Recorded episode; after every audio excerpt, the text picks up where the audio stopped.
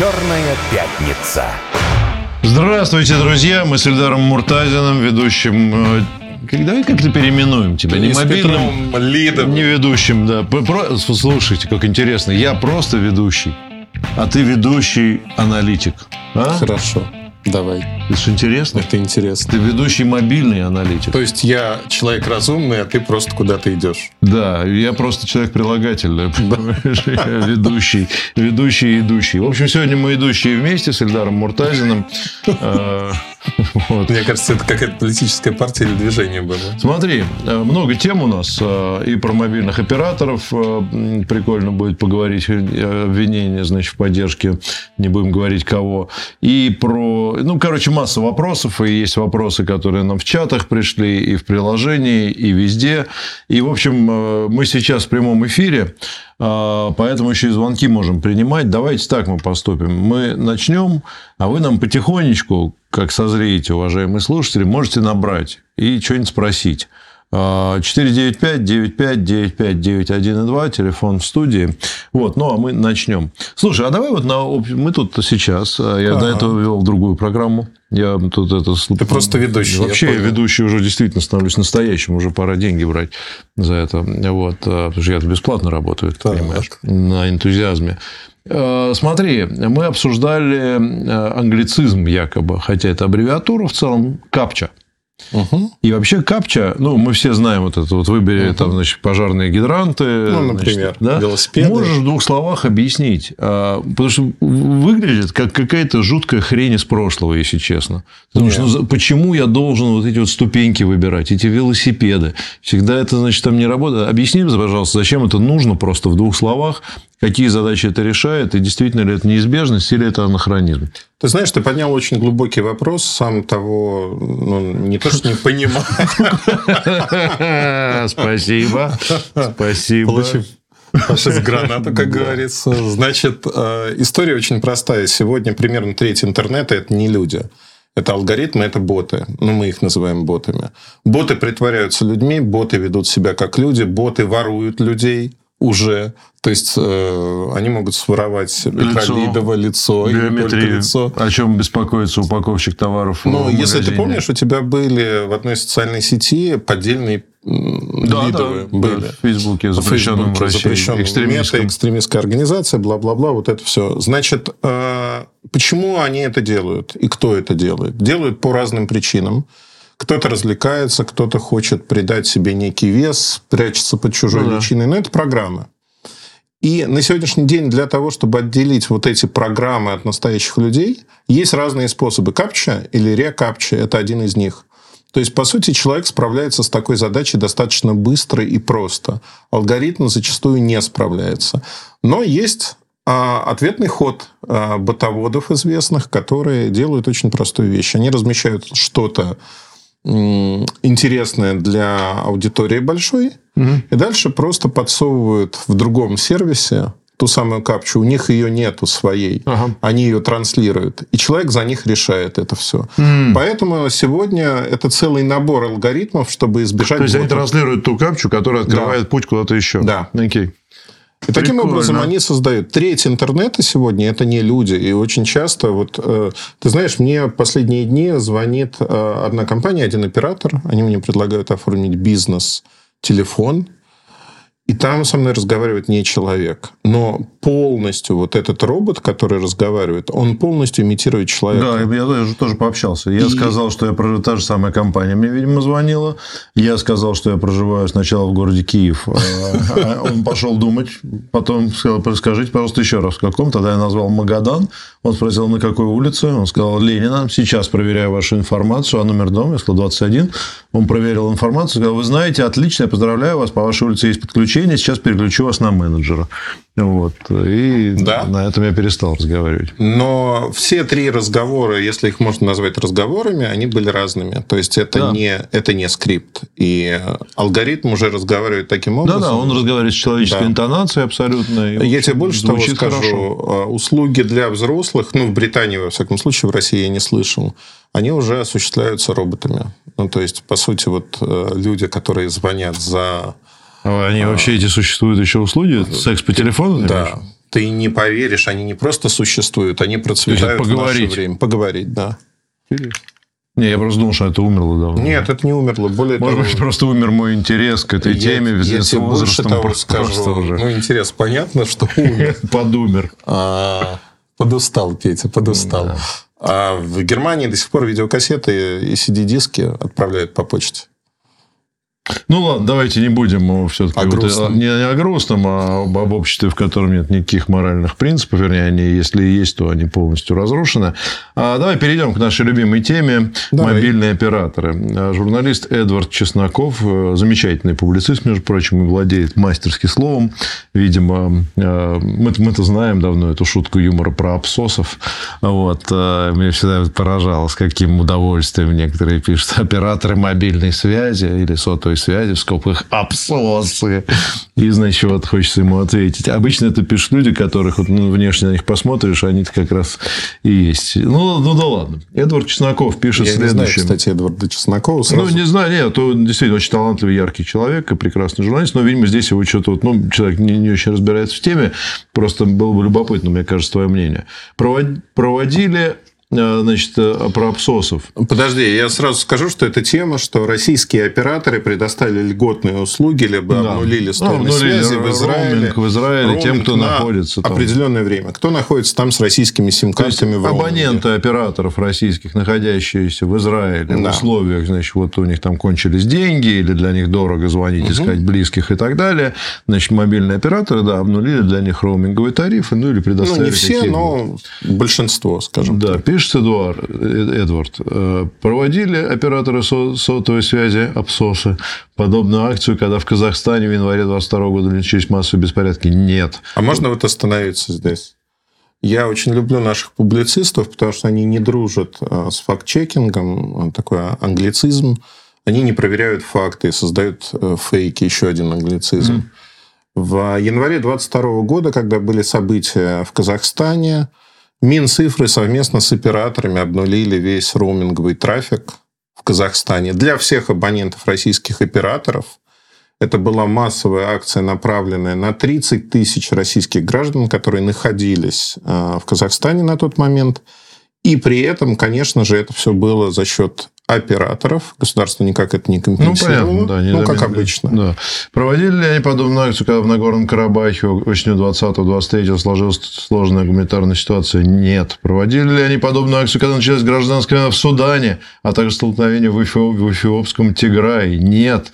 Проводили ли они подобную акцию, когда спас части жителей Кабула потребовалась срочная эвакуация в августе 21 Нет. Проводили ли они нечто подобное на Гаити, Турции, Кыргызстане, Йемене, Сирии, Ливии, э, локдаун в Ухане? Нет, нет, нет, нет, нет. Но они провели такую акцию в Израиле. Э, Почему? Потому что жители всех перечисленных областей, кроме последней, это persons of color, а владельцы и директорат операторов сотовой связи грязные, белые, расисты. За равенство пора провести деколонизацию этого телекоммуникационного шовинизма. Diversity, equality, инклюзивность. Может, он шутит, конечно. Нет, может, ты знаешь, это, мне кажется, полет какой-то мысли, который к реальности не имеет отношения. Ну, давай разбираться по фактам. Значит, про Казахстан я уже сказал, что это было сделано. Более того, во всех ситуациях стихийные бедствия, чрезвычайные ситуации, операторы вводят, э, у них есть координационные центры между собой, они работают в том числе с государством, с МЧС, вводятся определенные условия связи. На территории России это национальный роуминг, когда вы можете подключиться к другому оператору. Вне территории России это послабление в роуминге. Даже если у вас минусовой баланс, вы сможете позвонить. А как делятся стихийные всякие... Ну, во-первых, ситуация, чрезвычайная ситуация, она объявляется правительством, а оператор не может ее самостоятельно объявить.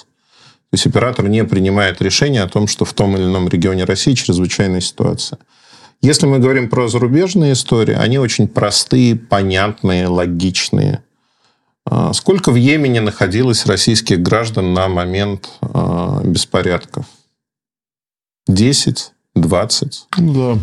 Ну, то есть, по сути, оператор не может решать задачи, которые касаются очень небольшого количества людей. Да, наверное, в идеальном мире мы бы боролись за каждого нашего гражданина и говорили, что вот это российский гражданин, мы будем, вот вся мощь государства будет за него бороться. Но существуют э, обычные каналы, тот же МИД существует и так далее. Более того, человек, который поехал в Йемен, как правило, это человек э, не турист, ну, это либо журналист, это либо, кто-то подготовленный, либо который заведет себе местную сим-карту, нормально себя будет чувствовать. И главный еще момент. Я же работал как-то угу. все-таки лет 10 в мобильном операторе, и мы подобными вопросами занимались. Действительно, когда землетрясение, особенно, в первую очередь, конечно, туристические э, направления, когда ты понимаешь, что там много да. наших абонентов, которые пытаются связаться с родственниками, чтобы узнать, что там с ними случилось. То есть, вот э, ситуация в Израиле, это как раз про это. Это когда люди пропадают пропадают без вести, когда действительно критично звонить, дозваниваться до больницы и так далее. То есть, когда реально происходит нечто такое, где нужна связь просто, ну, вот кровь из носа, а роуминг действительно может стоить довольно больших Очень денег, дорого. и люди просто, вот, как, так сказать, но я больше того скажу, что... А, вот, поэтому это делается. Ну, понятно, что ожидать чего-то такого в Судане, где, скорее всего, нет ни одного нашего абонента зачем-то, это глупость. Вот, и просто говорит о некомпетентности тех, кто пишет эти тексты. Ну, про, про какую-то вашингтонскую методичку здесь пишут. Э, ну, в общем, да, всегда это делается, конечно, в координации с государством. Потому Знаешь, что еще? Открываются же, извини, да. открываются же горячие линии да. же, в посольстве, в МИДе и так далее. То есть, включается э, целая, ну, целая, не то что система, но машина точно вот, э, она каждый раз работает по-новому. И в том числе и в пандемии там были случаи, я уверен, когда подобное происходило. Поэтому здесь, конечно, Но в все вот эти обвинения они в... говорят только о некомпетентности авторов. Я больше того скажу. В пандемию решался вопрос очень просто. Были вывозные рейсы. Очень часто люди оставались, туристы причем. Ну, понятно, что там в, то, в те же США они поехали на свой страх и риск. Тем не менее, когда эти туристы писали операторам, что дорогой оператор, у меня проблема, я остался без связи, у меня закончились деньги, роуминг, это дорого, я не могу выехать, и рассчитывал выехать неделю назад. Mm-hmm операторы им открывали даже не кредиты. Они оказывали услуги связи де-факто бесплатно. Да, да, то есть И это... не... понятно, что это публично нигде не коммуницируется широко, потому что, ну, вот люди начнут ну, по понятным причинам пользоваться этой халявой. Но на сегодняшний день я считаю, что социальная позиция наших операторов, она не связана как-то с Израилем. Они всегда это делали. Да, это не важно, где, где находятся И... люди, был бы Израиль или там Газа или что угодно. Другое дело, что наши а, вот абоненты, а, господин Чесноков, они не знают о том, что это происходит зачастую. Нужно ли пиарить добрые дела, не знаю. Но факт в том, что это не новая ситуация. Почему она сейчас приобрела такую остроту? Я читал разные а, сообщения, особенно в телеграммах, относительно Израиля. Израиль вызывает вот то, что российские операторы что-то делают для наших абонентов, людей, которые в Израиле, mm-hmm. это вызывает примерно следующее, что это релаканты, вот они сбежали, это Пугачева с Галкиным, они бесплатно будут за наш счет, знаете, что-то получать. На самом-то деле в Израиле многие люди отдыхают, многие люди лечатся. Это направление для того, чтобы получить медицину некую. И очень часто это люди не богатые, это не те люди, которые, в общем-то, ну, например, те, кто лечится, это ну, люди собирают вплоть до последней копейки для того, чтобы решить свои жизненные проблемы. И любая помощь такого рода, она, конечно, в плюс. Угу. Я считаю, что операторы поступили правильно. Ругать операторов за добрые дела, ну, мягко говоря, неверно. Более того, ну, доходит до смешного, да. Вот я разговаривал с одним из операторов, с сотрудниками, они говорят, ну, у нас руки опускаются, у нас устроили специально флешмоб, флешмоб устроили люди, ну, то есть они собрались где-то в интернете. А давайте нанесем урон оператору и будем звонить на его горячую линию, чтобы никто туда дозвониться не мог. Ну, то есть э, специально, осознанно устроили флешмоб для того, чтобы ничего не работало. И это неправильно во всех смыслах. Ну, то есть люди ломают систему, которая помогает другим людям, пытается помочь как-то. Я не знаю, мне кажется, что надо что-то в нашей консерватории в головах подкрутить, потому что когда исключительно позитивная новость, она приобретает негативный характер. Ну что, что не ну, так? Не знаю, может быть, здесь э, скорее это связано даже не с оператором, хотя, конечно, по ходу вот так вот оскорблять и приписывать всем какие-то вашингтонские методички, это там другой пост на эту же тему угу. был. А, это, конечно, ну, мне кажется, ниже достоинства любого автора, который пишет публично. Может быть, это просто трансляция отношения к Израилю и к, я не скорее знаю... всего. Там, да, скорее, скорее так.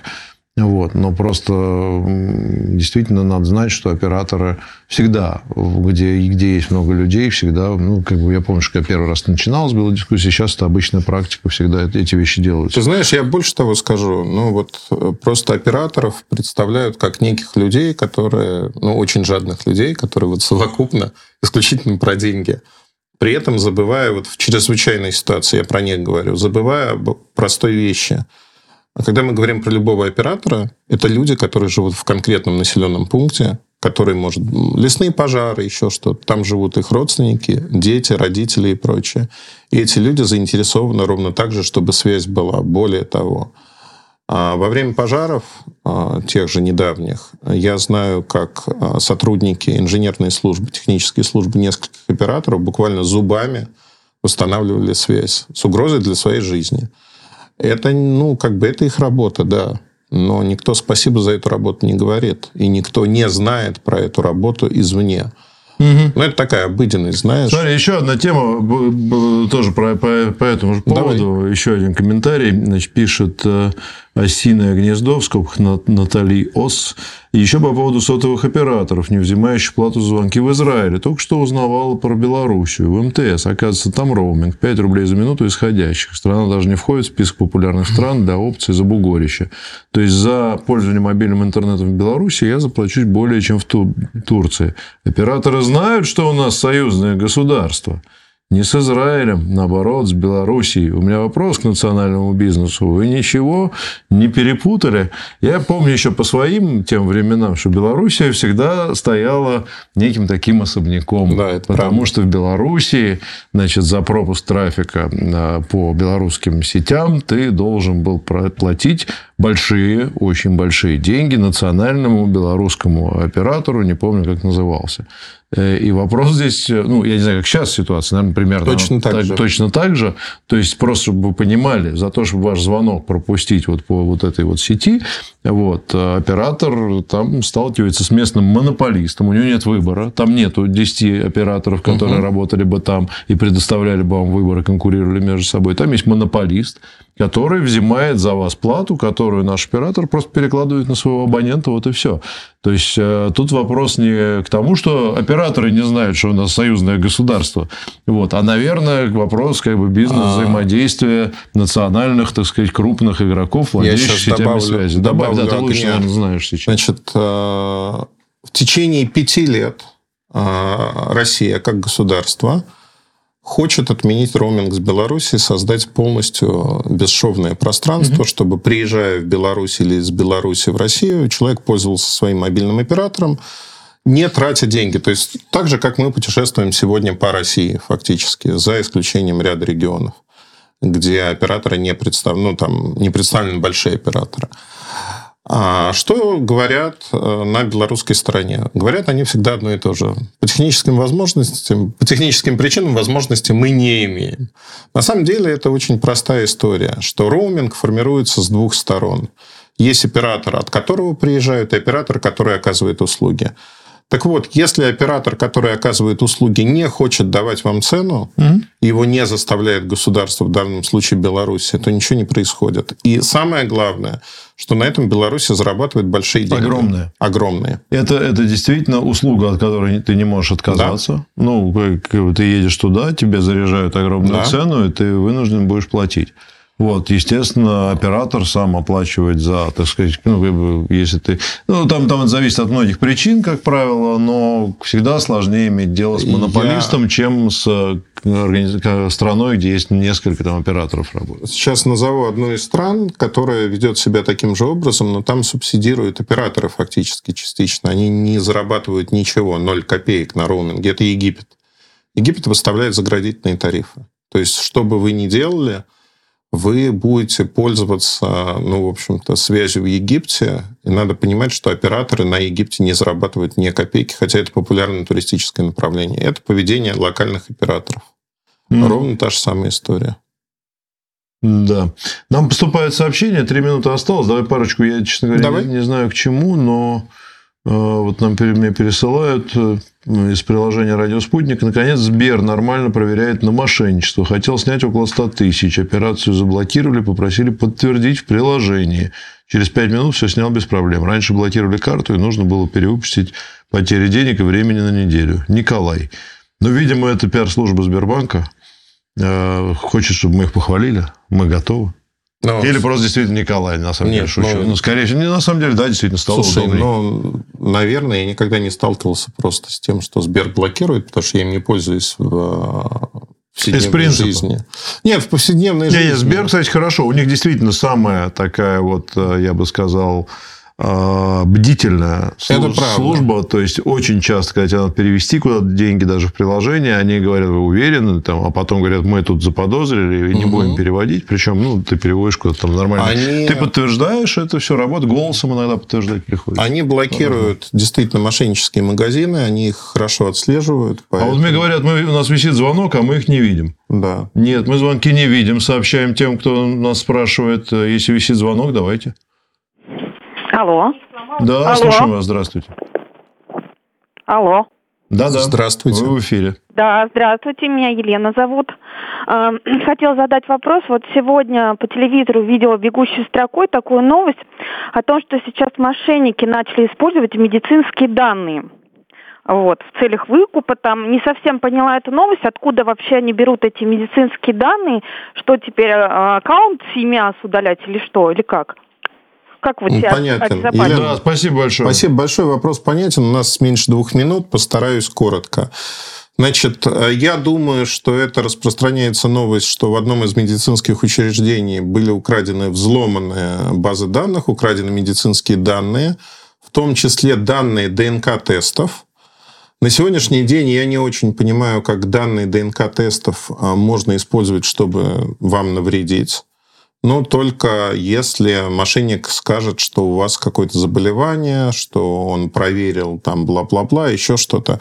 Такие схемы возможны. Но сами данные, они безвредны. А реакция исключительно на то, что вам можно сказать и сделать.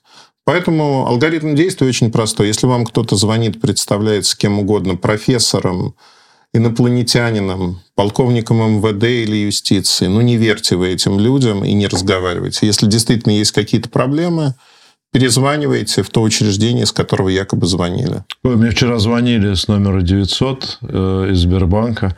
Но я не, у меня не было времени, было на совещании на каком-то. Я даже ответил, но хотел поговорить. И... Мне кажется, это действительно был Сбербанк. Да? Да. Ну, в общем, может быть, да, но я не поговорил. Спутниковый интернет по типу того, что делает Маск, не решит проблему с международным роумингом, спрашивает человек без Нет, имени. не решит, потому что вам придется таскать с собой огромную трубку, тарелку, и вряд ну, ли вас пустят, пустят в другие... Ну, в Беларусь, да, но в другие страны вас вряд ли пустят. Вообще, по поводу спутникового интернета мы поговорим во второй части, потому что на Курилах и Сахалине у нас есть проблемы со связью. Uh-huh неожиданно случилась проблемка. Ну, давайте послушаем новости, да, да. новости и рекламу, и мы к вам вернемся с программы «Черная пятница». Ильдар Викторович Муртазин, а, самый главный аналитик по технологиям в нашей стране.